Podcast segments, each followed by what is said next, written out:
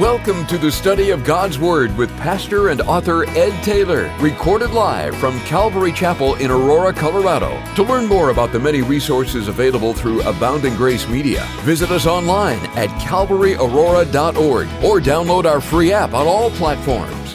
And now, here's Pastor Ed to take us into our study. Amen. So, here, there, on the radio, online, take your Bible out. Let's open them to Hebrews chapter 11. We're going to pick up where we left off last time in verse 11 in a Bible study that I've entitled, By Faith, Sarah and Abraham Waited on God. By faith, Sarah and Abraham waited on God. We learned last time that Abraham is one of the greatest examples of faith in the Bible. The three major world religions, I could say two religions and the, the true relationship with Jesus Christ, pay great respect to Abraham. And why? Because he believed against all odds and endured in his faith. He possessed an obedient, believing, persevering faith. And I think if Abraham, Abraham teaches us anything, he teaches us that we must all have a personal relationship with God. Today, a personal relationship with God by faith in Jesus Christ. I mean, you think of Abraham living his life as a pagan in the middle of the, uh, of the Ur of the Chaldeans.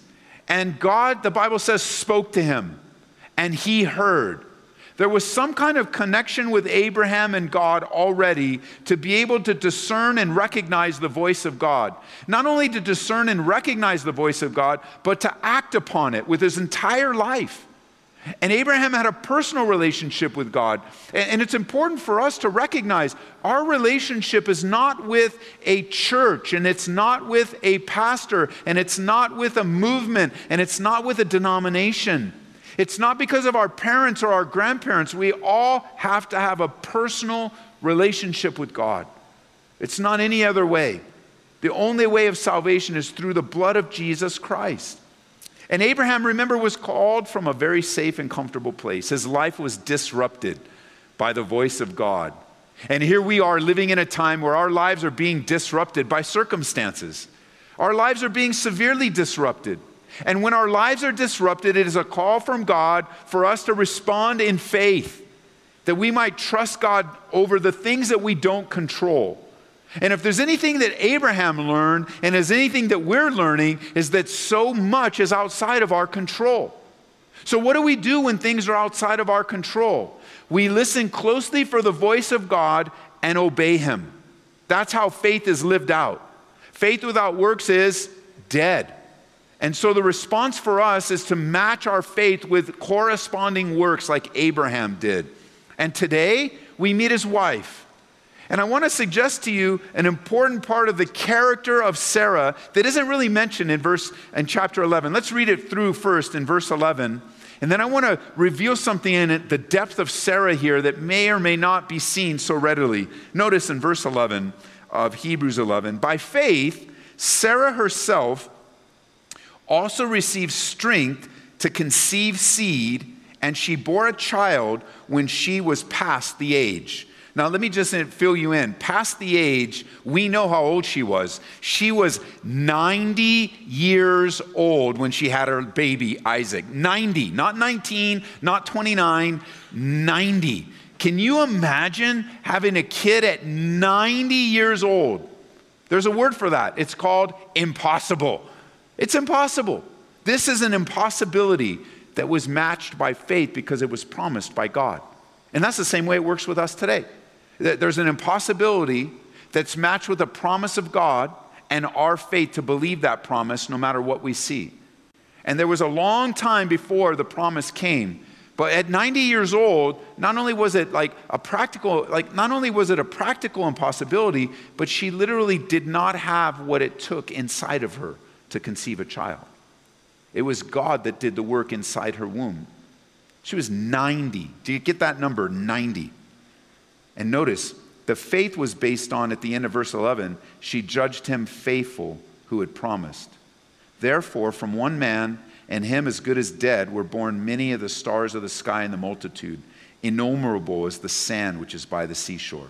I don't know if you've ever, maybe at the reservoir, but you've been to the beach, you get just a, just get a palm full of sand, just a palm, and try to count each of the grains. you're going to lose count pretty quickly. It's all going to move, it's going to shift, and just trying to count the, seed, the, the, the grains in your own little palm. But can you imagine just looking up and down the beach thinking, man, my descendants are going to be more than just this little beach or every beach everywhere around the world? This was a monumental promise that we're going to get to in a moment in Genesis. But this one man, because of the faith of Sarah, he connects the promise of God to Abraham's descendants to the faith of Sarah. She's a very important part of God's will for, for you and for me. You could say today that you and I are followers of Jesus Christ because of the faith of Sarah. I know Abraham gets a lot of attention, but Sarah in the shadows had just as much faith. And together, they are finding themselves following God. So, Sarah, it says, because of her faith, she has a baby then the promise is fulfilled. And then there's a little parenthesis in verse 13 where it says, These all died in faith, not having received the promises, but having seen them afar off. Abraham and Sarah never saw this. They saw Isaac, but they didn't see the, the fulfillment of all the descendants. Uh, and it's still happening today. They didn't get to see it, but notice, not having, but having seen them afar off with eyes of faith, they were assured of them, embraced them, and confessed that they were strangers and pilgrims on the earth. For those who say such things declare plainly that they seek a homeland. And truly, if they had called to mind that country from which they had come out, they would have op- had opportunity to return. But now they desire a better, that is, a heavenly country. Therefore, God is not ashamed to be called their God, for he has prepared a city for them. Then jump back to verse 10. Abraham waited for that city which founda- has foundations, whose builder and maker is God. This is a fascinating thing. And, you know, with Abraham, we can kind of get the sense that he followed God because he heard God's voice and he says, Okay, God, I'm ready to go. But I want you to consider that Sarah did not get a heavenly visitation by God in that original call, it came to Abraham. Abraham's the one that heard the voice and he's the one that left. Sarah was in a different place. Sarah had to believe God, and she exercised that by also believing her husband. that's pretty huge. She had to trust that God was speaking to her husband. And, and that speaks to depth of integrity because there are times in our lives where God will bring us to a place in our marriage, in our friendships, in our relationships, in our church family, where we have to place our trust in someone that they are truly hearing from God. And I have to say that a lot of marriages are upside down today. A lot of ladies, specifically, let's speak of it in the context of Sarah here. A lot of women, a lot of wives today have a hard time trusting their husbands. And because they're having a hard time trusting their husbands, they have a hard time trusting the Lord.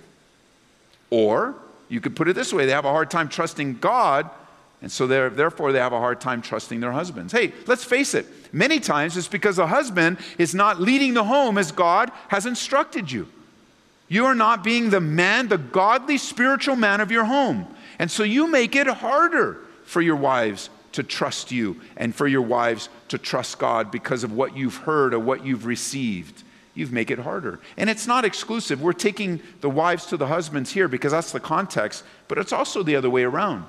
A lot of division in our homes, a lot of division in our friendships, a lot of division in the church has to do with not being able to trust God enough to trust the people in our lives. To have that confirmation of the Holy Spirit, that my spirit bears witness with His spirit, that the direction that a pastor's taking, a direction that a leader's taking, or in this case, this is monumental. This is a life altering decision that's being made. And Sarah not only trusted God, but she trusted her husband. And that encourages me, and it should encourage you. That It's very possible for you to be able to trust God enough to trust your spouse, to trust your friends, to move forward in obedience to the Lord. Let's go back to Genesis for a moment. Genesis chapter 13. Let's look at this unfolding of the promise, and then let's find where Sarah comes in, where Hebrews 11 11 addresses directly. In Genesis 13, we have the episode between Abram and his nephew Lot as they're heading out, wandering around.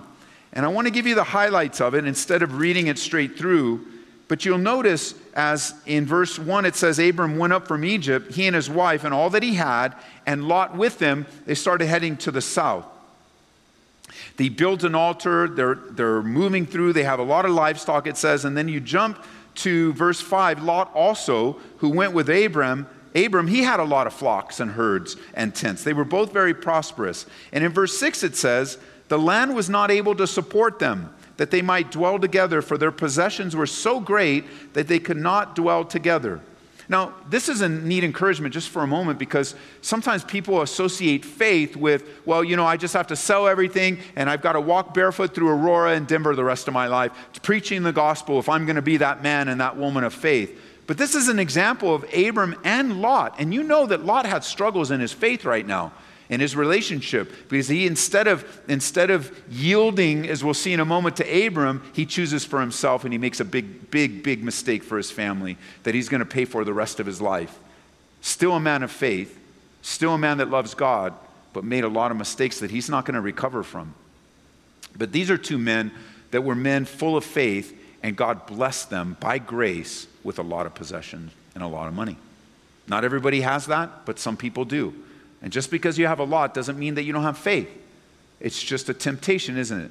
To trust in what you have and instead of trusting in the Lord. And it's just a temptation. But they have every, it's, a life of faith doesn't mean God won't trust you with stuff. But if God does trust you with stuff, if He does trust you with a lot of money, if He does trust you with a lot of possessions, make sure that they, you realize they belong to Him and are to be used for Him, for His glory. It's all His stuff anyway. We just have it on loan. It doesn't belong to us. God owns everything. So check this out. It says now in verse 7, we know in 6 the land's not able to support them. And then it said, verse 7, there was strife. You might want to mark that word strife between the herdsmen of Abram's livestock and the herdsmen of Lot's livestock. The Canaanites and the Perizzites dwelt in the land. So the enemies are in the land, warfare is up ahead, difficulties all around them, and what happens? They're, the people that work for them are starting to argue among, among one another, and there's strife.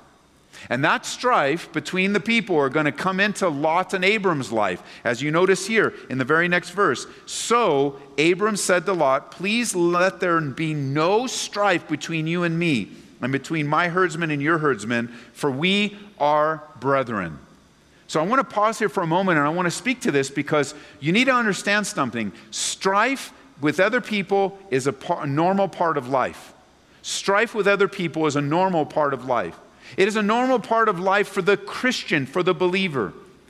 I wouldn't be surprised if you watching online, listening on the radio, those that might be here, that you haven't had strife with someone in this church, that there may not have been some issue of strife. It is normal and common. It's unfortunate. In my life, I'd like less of it, but there's always strife in our lives. And I don't know if you've noticed in Abram and Lot's issue, this is how strife often happens. You've got person A and you've got person B, and they're getting along just fine until person C, a mutual friend or a mutual acquaintance, they get start up something, and now if you look at some of the strife you're in, most of your strife actually isn't with the other person, it's because of a third person. It's somebody else. And let me, let me illustrate it further. This happens a lot in families where you've got parents that are just going along, enjoying life, yay, yay, yay, and then their kid does something. And when their kids does something, husband wants, dad wants to do one thing, wife wants to do another thing, and now what happens? Strife between parents. It was the kid that did it. But now there's strife. No, I want to do this. No, she, we should do this. No, you're too harsh. No, you're too kind. And before you know it, before you know it, the, the kid's getting away with whatever he did, and you're arguing for the next week. And one of you, most likely the guy, sleeping on the couch. There you are. And what happened? And it doesn't have to be a little kiddo. I, I kind of point to a little kiddo. It could be your adult kids causing strife. And it's actually not between you two, it's because of a third party. You say, Ed, how do you know so much about that? Well, that's how I grew up. I don't know. I wasn't, you know, I didn't get saved till later in life. I don't know how I figured this out. I really don't. But I do know as a very young age, I figured out as a kid, because I was a rotten kid to begin with, and I figured out that I could get my parents to disagree about me. And if I could get them fighting, I would get away with everything. And I did pretty much most of my life, which got me in more trouble and more trouble. And I, I, I felt I had to apologize to my parents after I got saved, as I finally recognized how much dissension I caused in their marriage. It was horrible. And if you look at your own life, strife is usually because of a third party. That's why the Bible says if you've been offended by someone in Matthew 18, you're to go to him and him alone and work it out. Talk about it. You, are not to talk, you're, you're to talk to the person, you're not to talk about the person, and God can use that to resolve, especially in your marriages. Strife is a part of life. And let me just say this in Abram's life, because if you see, Lot, uh, Abram says, Hey, look, we don't want any strife. In verse 9, the whole land's before you. Just choose something. You choose, and I'll choose the opposite. Just we need to separate, and, and you choose first, Lot. Now, Lot, he chooses. He chooses the area of Sodom and Gomorrah. It's going to ruin his family, it's going to ruin his legacy, it's going to ruin his effectiveness. And yet, Abram did, just said, Okay, you choose, and I'll choose the other way. We, we can't have this anymore. And I want to add one more thing before we move on, and that is sometimes God uses the strife in your life to get your attention, to, to cause you to cry out in prayer. It's sometimes God uses strife to, to cause humility and brokenness in your life. Other times, God uses strife to remove someone out of your life. You see, in order to, for Abram to receive the promise we're going to read in a moment, he needed to have Lot removed from his life. It, that had to happen first. That's why we started. You go, Ed, where's this with Sarah and Abram? We're talking all about Lot. Well, I want to show you something. I want you to realize this. Sometimes there has to be a removal of someone out of our lives before we're able to move forward in faith. And God uses strife here to separate. It doesn't have, it's not permanent. It's not a permanent separation because when Lot gets in trouble, Abram's going to go save him. So it's not permanent. But in order, sometimes in our lives, we have to let go in order to lay hold of. We need to let go of. You know, in this case, Lot is, he loves the world more than he loves God.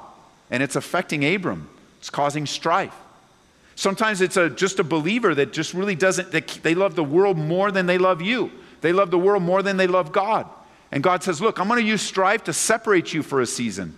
I'm going to use strife to get you to myself because the Bible tells us to separate ourselves. But I'm telling you, most of the time we don't like making that decision. Most of the time we don't want to make that decision. So, what will God do? He'll use circumstances, He'll use strife to make that decision for us. Could be that, it, that it's not maybe a believer that's kind of backslidden that's affecting you, it could be an unbeliever. And God's using strife to get your attention and separate you for a season. Oh, it's not that you shouldn't have any unbelieving friends and pull yourself out of the world. Absolutely not. We're building bridges to a lost world. But in those close, tight relationships, God could be using strife to separate you from people so that you can hear and enjoy the blessings of God and receive fresh new promises so you can move forward by faith. Remember, the Bible says, do not be unequally yoked with unbelievers. 2 Corinthians chapter 6 verse 14. In 2 Corinthians 6 17 it says, "Therefore come out from among them and be separate," says the Lord. And there might be people in your life right now that are hurting you, not helping you. Taking but not giving. Draining but not developing. And they're sapping you of your spiritual strength and effectiveness.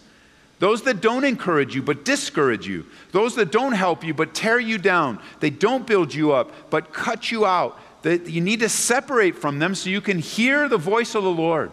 Because that's exactly what happens in verse 14. It says, The Lord said to Abram after Lot had separated from him, Lift your eyes now and look from this place where you are, to the north, to the south, to the east, and to the west. And all the land that you see I'll give to you and your descendants forever. By the way, the descendants that are more than the sand of the seashore, I'll make your descendants as the dust of the earth. So if a man could number the dust, then your descendants could also be numbered.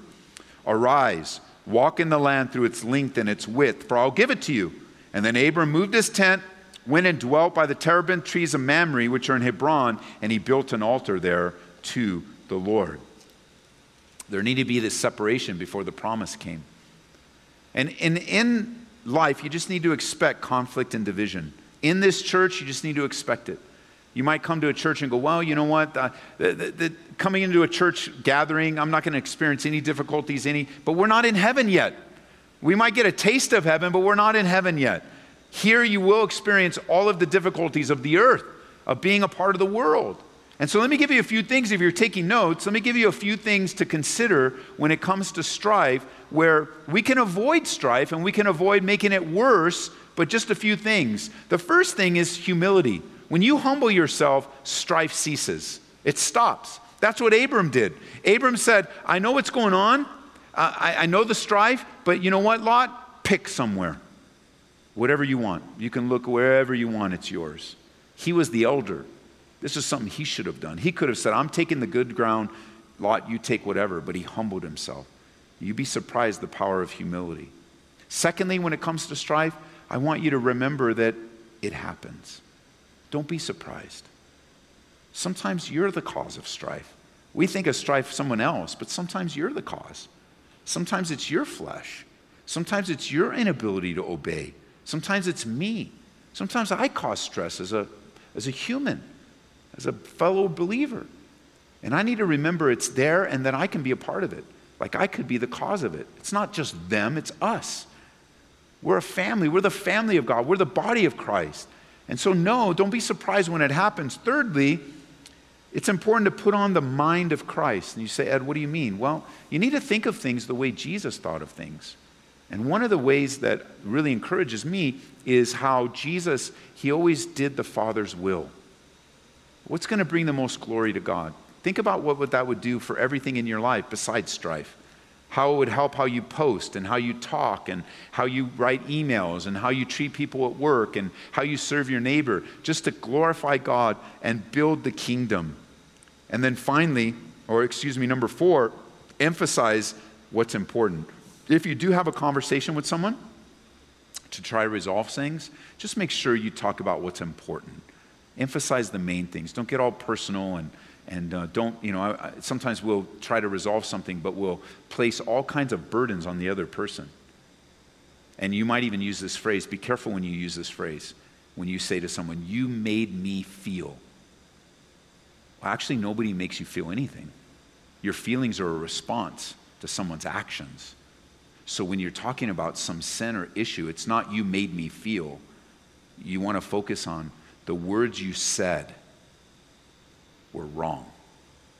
The actions you took were not what I see in the Bible. But how you feel is not someone else's responsibility. You guys with me so far? Say amen and home. Say it out loud. Even the kids with me. We often make things worse when we lay burdens on people that actually aren't the issue. Lot gets to choose, he moves on. We get the we get the promise of God. We see God interacting with, with Abraham. Lift up your eyes, check this out. Why? Because they have a relationship. And then there's Sarah. And notice in chapter 18 of Genesis, this is so cool. Like chapter 18 now, there's this visitation, it says in verse 2 of three men. They come to deliver a promise. Many believe that one of these men is a pre incarnate appearance of Jesus Christ, which is great according to verse 3. And then it says in verse 9, it says, Where is Sarah, your wife? And he said, This is Abram talking, here in the tent. And he said, I will certainly return to you according to the time of life. And behold, Sarah, your wife, shall have a son. And Sarah was listening in the tent door which was behind him.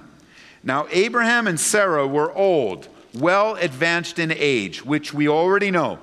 Sarah's 90, Abraham's in his hundreds. Sarah had passed the age of childbearing. Therefore, in the promise of God, what does Sarah do?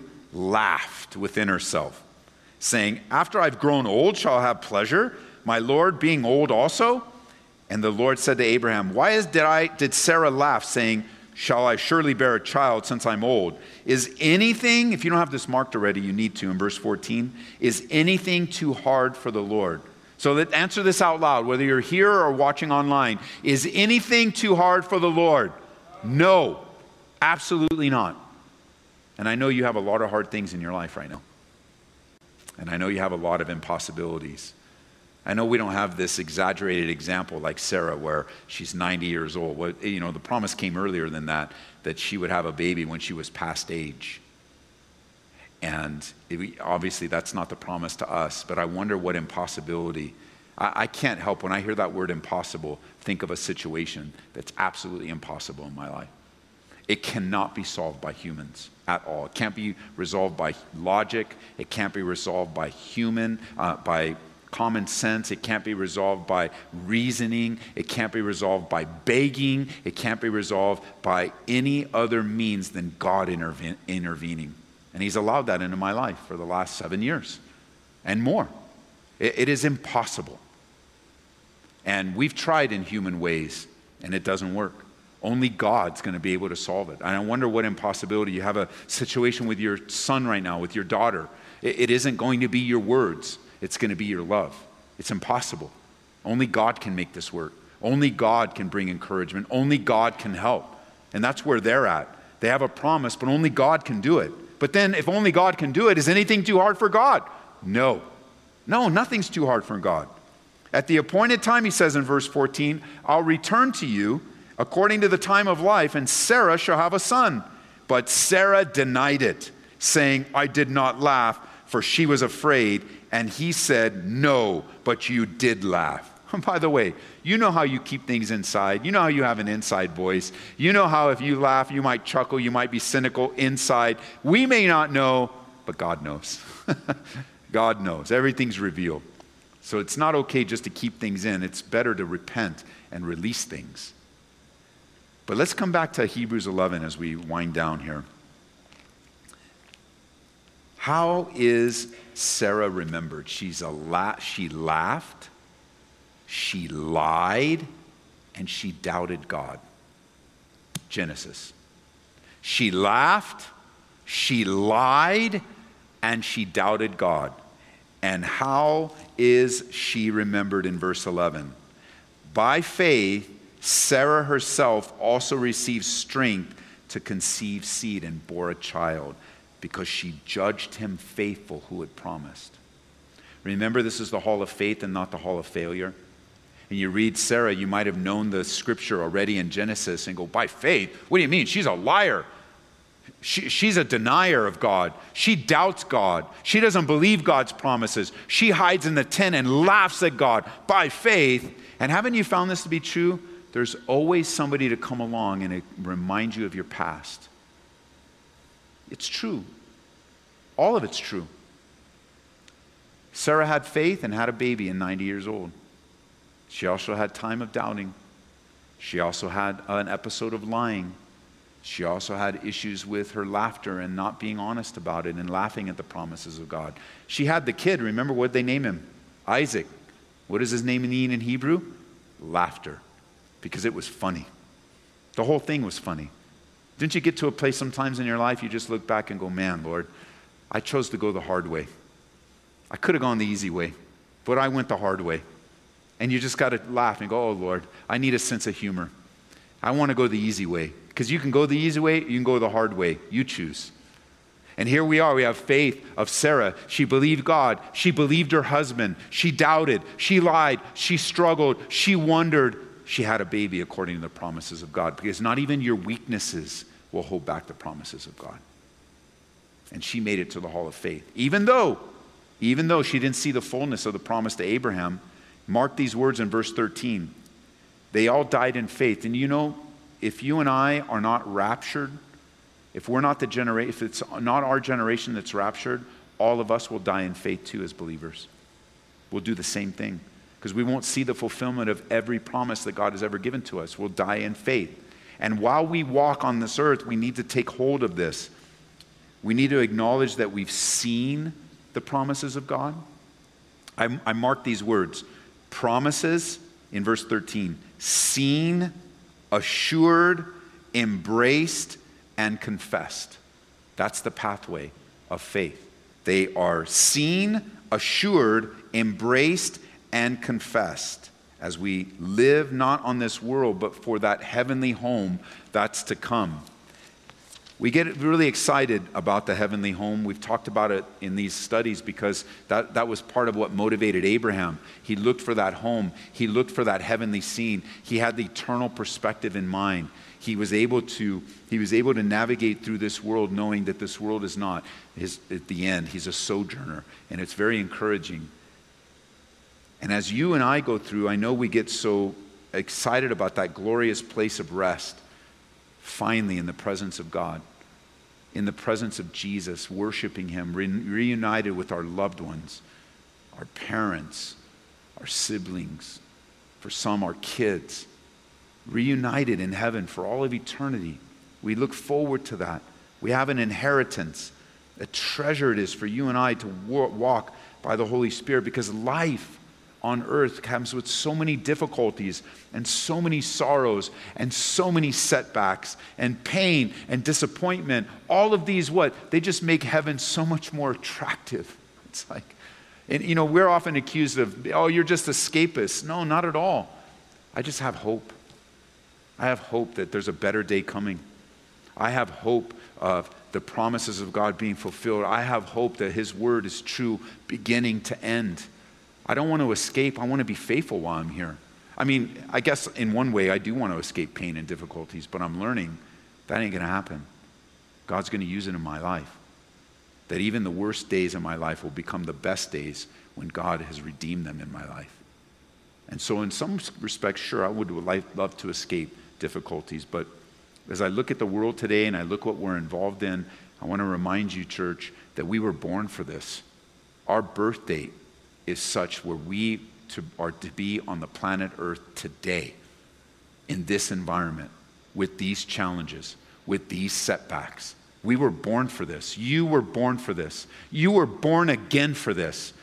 And, and I know that there's this uh, concern of isolation and having to pull back, but it's not God's will for believers to be isolated from this world. It's God's will that we infiltrate this world with the gospel of Jesus Christ. That's his desire.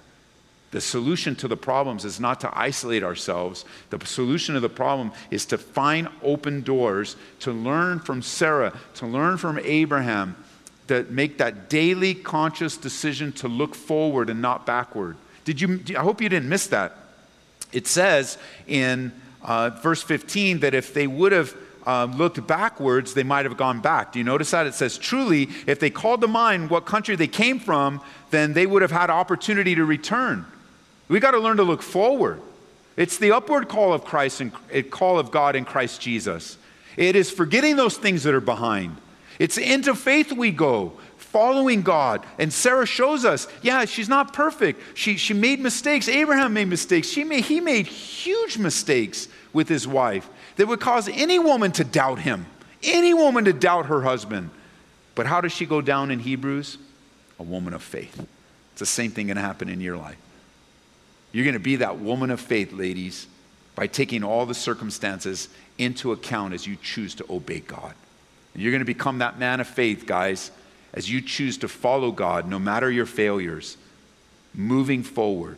The world needs you. The world needs you. And you need the world. And you're like, man, Ed, I need the world like a root canal. Like, yeah, I really need the world. I want to go to heaven. And who likes root canals? I don't like root canals personally. However, I like the result. I needed one, I got one.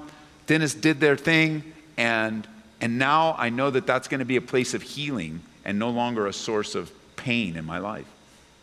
Sometimes you need a root canal, and you always need the world. And, and think about it this way you can exchange world, the world system and the people in this world, with family. Because you were born into the family you're in right now, or adopted in, like I was. And you can't choose your family, God chose your family for you. You can even exchange world family with church family. God chose your church family. You didn't choose it. Now, I know there's some discussion while I was visiting churches and checking out churches. Sure. But if you're a real believer, God led you to this church or that church. God led you. It's His choice. The church you want to find is the one God chose for you, not the one that you chose. Well, I like this and I like that. I like all these things. Great. But does God like it? Is that where God wants you? Because when you have that confidence, you get through anything. And you exchange, you need the world, the world needs you. You need your family, your family needs you. You need your church family, your church family needs you. It all fits. Why do we need the world? Why do we need the family? Because God uses the world, the family, the church family to train us. the difficulties train you. The hardships train you. The joys, you know, you get a taste of heaven. We're worshiping and exciting and it's awesome. And then, and then that's a taste of heaven. But also you go through the difficulties and the hardships and you get through them. You need the world, the world needs you. What does the world need you? Because you're the salt and the light. You're able to pause when you're there at the drive through window of McDonald's and the person, the gal that's taking your money, you're talking about the current events, and she says, You know, I'm really scared right now. And you pause there and you say, Well, can I pray for you right here? You there and me in my car, I want to pray for you. Because I know it's a scary time and it's an uncertain time. But I want you to know I'm a little less scared than you. Well, why? Because I have a relationship with the one true God. And by faith, we'll get through this. By faith, we can look back, can't we? I can look back in my life and been through some really heavy duty stuff. And I just shared that with you in the past tense, didn't I? I've been through. Why have I been through? Because God got me through. And it's past. And God's going to do the same thing in our lives. By faith, Sarah received strength. And the same is true for you and me. So, Father, thank you for the privilege of, of studying Sarah and Abraham, of growing in our understanding of this topic of faith, especially in the times in which we live and the challenges that we face and the fears and anxieties that come our way. They're real, they're not perceived. We have challenges and we have temptations to fear and temptations to falter and we're just asking you to forgive us, God, and give us the strength that we need to be pillars in our community, to be pillars in our workplace, to be pillars in our home. God, I pray for the men of our church would rise up and be the men you've called them to be. That even if they come to, you, to their wives or to their kids, maybe a single dad, they come to their families, they go, Look, I think God's speaking, that, the, that everyone would say, All right, I trust you. And we'd be able to move forward in faith We'd be able to trust one another with a faith that only comes from you.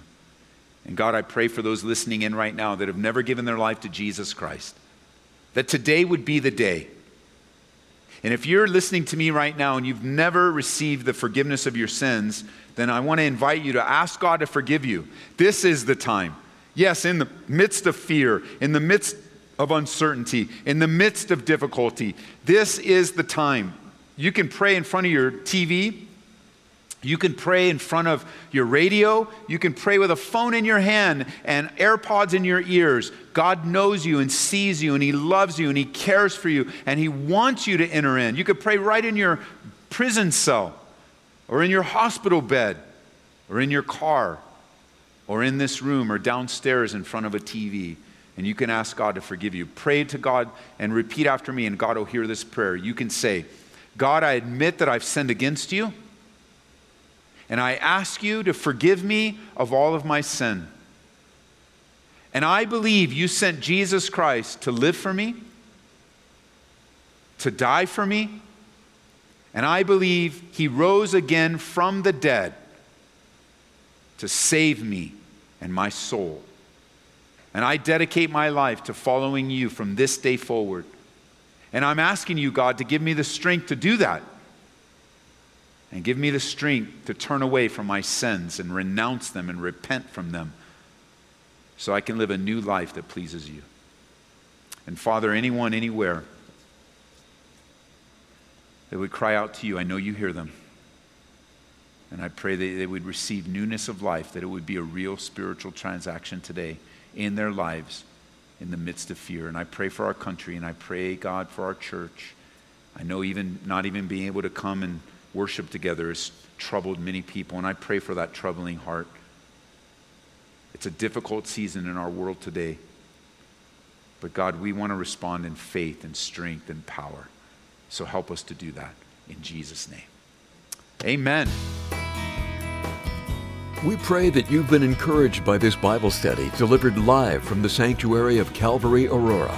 For prayer or a copy of this study, call us at 877 30 GRACE. That's 877 304 7223. Or visit us online at calvaryaurora.org. Be blessed as you worship Jesus this week